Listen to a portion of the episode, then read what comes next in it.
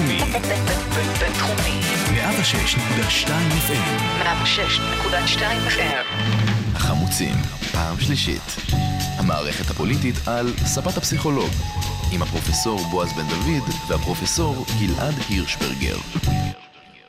אז שלום, אנחנו החמוצים, פרופסור בועז בן דוד, פסיכולוג קוגניטיבי, ופרופסור גלעד הירשברגר, פסיכולוג חברתי פוליטי בבית הספר לפסיכולוגיה במרכז הבינתחומי הרצליה. אנחנו בעונה שלישית, מטלטלת במיוחד, מנתחים את מערכת בחירות 2020, זה כבר לא 2019, אבל מועד ג' מזוויות פסיכולוגיות מקטרים ורבים בדרך כלל, למרות שהפעם תהיה הפתעה, חכו חכו. אנחנו מזכירים לכם שיש לנו אימייל, המוזים.idc@gmail.com, המוזים זה h-a-m-u-z-i-m.idc@gmail.com. אפשר למצוא אותנו בפודקאסט בכל אפליקציה קיימת, פשוט גגלו החמוצים, או בלייב, יום שלישי בשעה 2, 106.2 FM. הערה חשובה, שלום לכם מאזיני העתיד, איזה כיף לכם בעתיד. אנחנו עכשיו ב-28 לינואר בשעה 2. מי ששומע את הפודקאסט מחר כבר יודע המון דברים שאנחנו לא יודעים. אז אנחנו לא ננחש אותם. וזה לא יעצור אותנו מלדבר על אותם הדברים. אנחנו לא ננחש אותם, אנחנו נתחיל בלדבר על השבוע האחרון. בעצם השבוע האחרון בעיניי, ואני כאן נותן אה, אה, כבוד גדול לעמיתי גלעד, השבוע האחרון בעצם לוקח את כל המחקר, לא כל, אבל חלק נכבד מהמחקרים של גלעד, וזורק אותם למציאות. שלחתי לו טקסט אמיתי, שאלתי אותו אם כל מה שקורה מסביב זה בסך הכל מניפולציה שלו במציאות, ואם הוא רץ עכשיו לאנשים שאלונים. מחקריו של גלעד נוגעים בתפיסת השואה אצל האירופאים, אצל הישראלים, איך זה משפיע עלינו היום, איך זה משפיע עלינו, על הסכסוך הישראלי-פלסטיני, מה אנחנו חושבים על כל הרעיון של סיפוח, ומה קורה לנו כשנשיא אמריקאי לוחץ עלינו עוזר לנו. כל זה קורה במיקס ברצף של 48 שעות. אז החלק הראשון שלנו היום הוא אירוע 75 שנה לשואה, כפי שהוא היה בארץ באותו אירוע או מכובד או פסטיבל, כל אחד שיבחר לעצמו מה שהוא רוצה, ומה שהיה אחר כך באירופה, אז אני אתן לך להוביל, גלעד. טוב, אז קודם כל שלום בועז ושלום למאזינים. זה באמת שבוע חג לכל אותם האנשים שחוקרים איומים קיומיים וקונפליקט אה, פוליטי. רצים שם בין המאזינים, בבקשה תמלא שאלון. אנחנו שמחים, כל ההמונים שעושים את זה אה, מאוד אה, מאושרים השבוע עם כל החומר, שהדברים שקרו באמת מספקים למחקר שלנו. אם אנחנו מתחילים עם הנושא של השואה, אז אני דווקא רוצה להתחיל מזווית אולי קצת אחר, שונה ממה ששמענו עד עכשיו. אוקיי. יש המון ציניות, ו- וציניות מוצדקת לגבי הפסטיבל שואה שקרה בירושלים. אולי נתחיל דווקא בלמה זה ציניות מוצדקת, בוא נתחיל כן, באובייס. אז, אז 75 שנה לשחרור אה, אושוויץ זה באמת אה, אירוע מאוד אה, משמעותי. מאוד. והישג לא מבוטל לגמרי למדינת ישראל בכך שכל שועי עולם, כל המנהיגים השונים, רבים שלא מגיעים באופן תדיר לישראל, Mm-hmm. מגיעים לטקס הזה, באמת אירוע שגם מנוהל בצורה מרשימה יחסית. בהחלט. אה, וכאן צריך אה, לומר אה, שנשיא המדינה, רובי ריבלין, הוא השושבין של הסיפור הזה, הוא האדם שבעצם יז, יזם וארגן את העניין. Mm-hmm. למה ציניות? יש חריקות שונות בסיפור הזה שמעוררות כן. ציניות מוצדקת. החל מהעניין המעצבן ואולי הלא מאוד חשוב מבחינה לאומית ומדינית, אבל עדיין מרגיז, שניצולי שואה רבים נדחו ולא יכלו להגיע לאירוע, ואותם אלה שהגיעו, היו צריכים. לחטט את אה, רגליהם באוטובוסים, בגשם, אנשים בני 90 ומשהו. כן. אה, באמת משהו אה, הזוי לגמרי. דקה אחרי שהם הגיעו ושימשו, אפשר לשלוח אותם, הם עשו את שלהם ואפשר לחזור כן, באוטובוסים. זה אירוע שכמובן העלות שלו היא מאוד מאוד גבוהה, לא יכלו לדאוג למונית לכל אחד מהם, זה, זה קצת בלתי נתפס. אוקיי, אז יש את העניין הזה. יש נושא קצת יותר משמעותי מבחינה לאומית ומדינית, וזה כל ההתכתשות בין אה, רוסיה לפולין אה, לגבי זיכרון מה השואה. זה הסיפור הזה? אתה מוכן? אני, אני, אני, רגע, אני רוצה להגיד משהו. אני לא הדיוט לחלוטין בדברים האלה. אני אפילו נתקלתי לא אחת בגללך בנושא הזה, וקראתי את הדברים שלך, ואני לא מצליח להבין על מה הם רבים, למה זה כל כך מהותי עכשיו, איך זה גורם לנשיא פולין לא להגיע, זה כן להגיע. תכף גייסות יבואו משני הצדדים האחרים של, ה, של הגבולות. מה, מה קורה כאן? כן, אז באמת, אחד הדברים הכי מרתקים בכל הנושא של חקר הפסיכולוגיה של השואה, זה אה, מדוע אירוע שקרה לפני 75 שנה, אה, שמעורבים בו אנשים שרובם כבר לא בחיים, מעורר אמוציות כל כך גדולות בקרב גם ישראלים וגם עמים אה, אירופאים רבים. Mm-hmm. ונאמר את זה בצורה פשוטה, התשובה גם מורכבת, אבל במשפט אחד, התשובה היא שהזהות הלאומית שלנו קשורה מאוד לזיכרון הקולקטיבי שלנו. מה זה זיכרון קולקטיבי? אוקיי. Okay. כיצד אנחנו זוכרים ומבינים את מאורעות העבר. כאשר mm-hmm. הזיכרון הזה הוא זיכרון שמונחה לא על ידי האמת, אלא על ידי מוטיבציות לאומיות. פולין היום רוצה לשקם את הזהות שלה כזהות חיובית. Mm-hmm.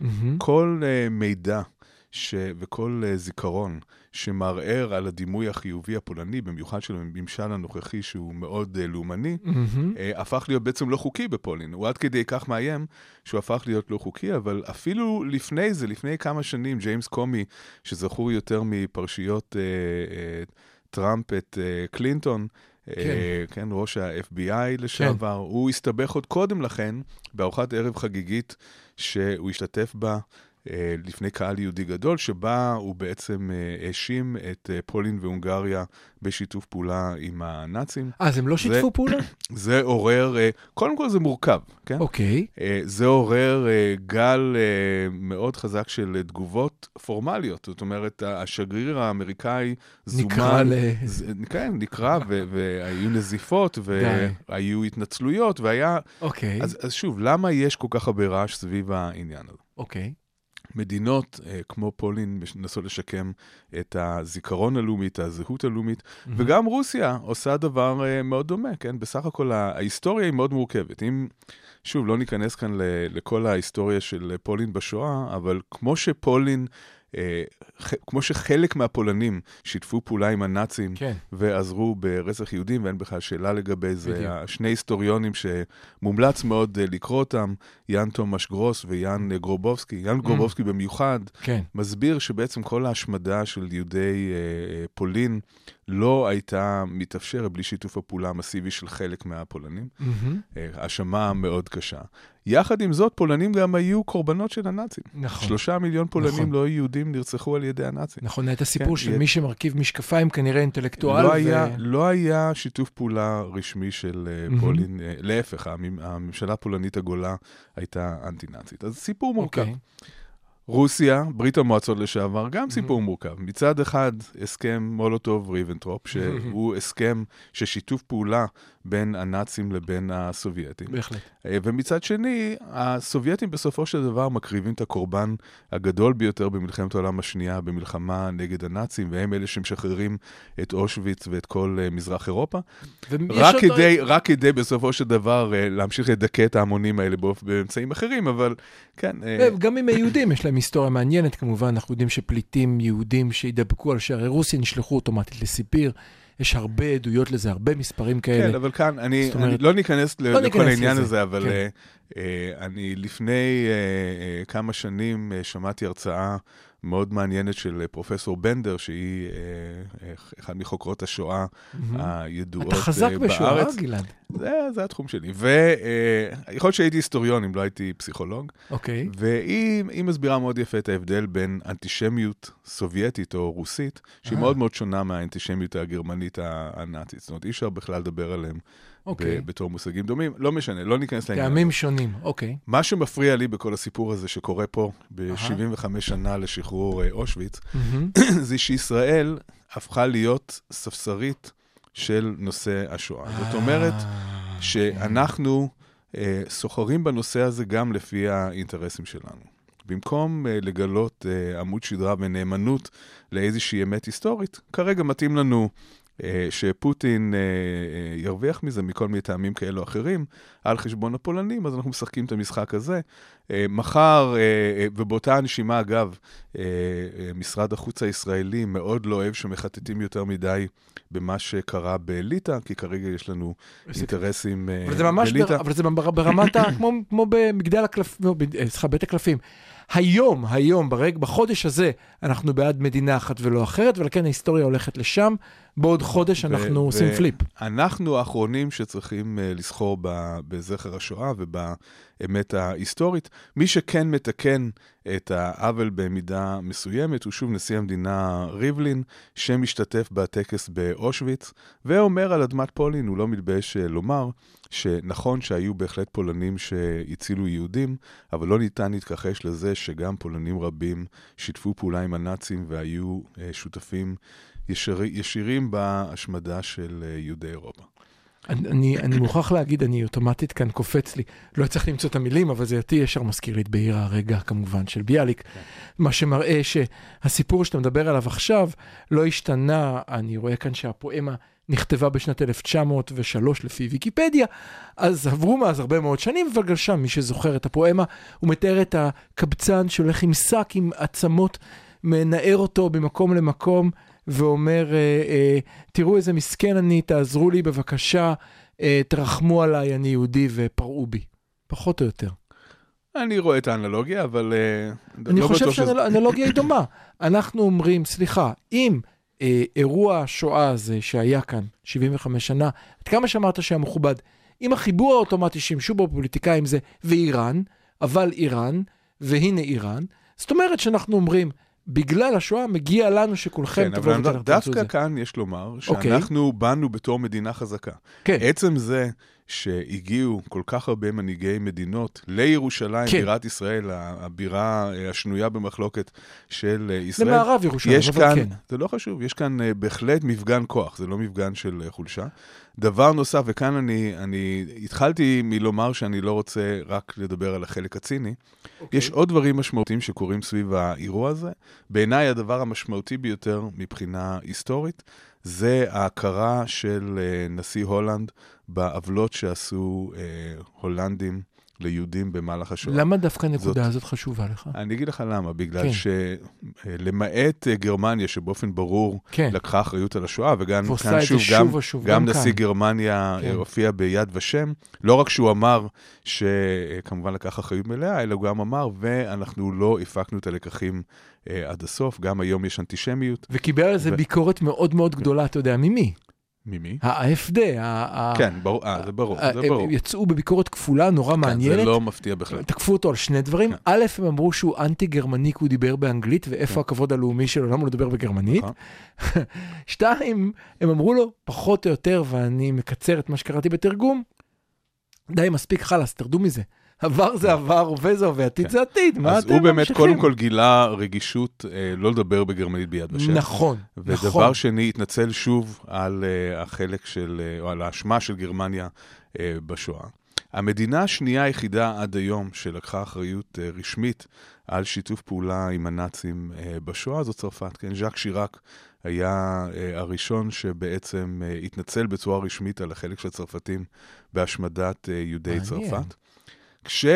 הנה, עכשיו, בפעם השנייה, אה, מנהיג אירופי אה, מוכן אה, לקחת אחריות, ועד עכשיו הולנד נאמרו דברים יותר מגומגמים, יותר על היחס ליהודים אחרי השואה וכולי, אבל כן. כאן בפעם הראשונה, ודווקא הולנד, הולנד היא מדינה שיצא לה שם של המדינה כאילו הנחמדה כלפי אה, יהודים בשואה. אלא אם כן קראת את הפרק האחרון באנה פרנק. כן, לא, ולא רק אנה פרנק, סתם, כן. המציאות אה. היא, או האמת ההיסטורית היא שהיה הרבה מאוד שיתוף פעולה.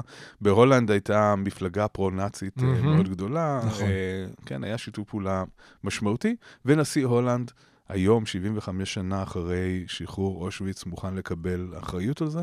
זה מאוד מאוד חשוב, ואנחנו רואים כאן, זה אגב, אה, קיבלתי עכשיו גרנט לחקור בדיוק את העניין הזה. אנחנו רואים כאן אה, הבדל מאוד גדול בין הדרך שמדינות מערב אירופה ומדינות מזרח אירופה מתייחסות לשואה. במערב אירופה יש הרבה יותר נכונות להכיר בעוול שנעשה, מהמם, להבין שיש מקום לי, להתנצל. אה, לקבל אחריות. במזרח אירופה לא רואים את זה בכלל.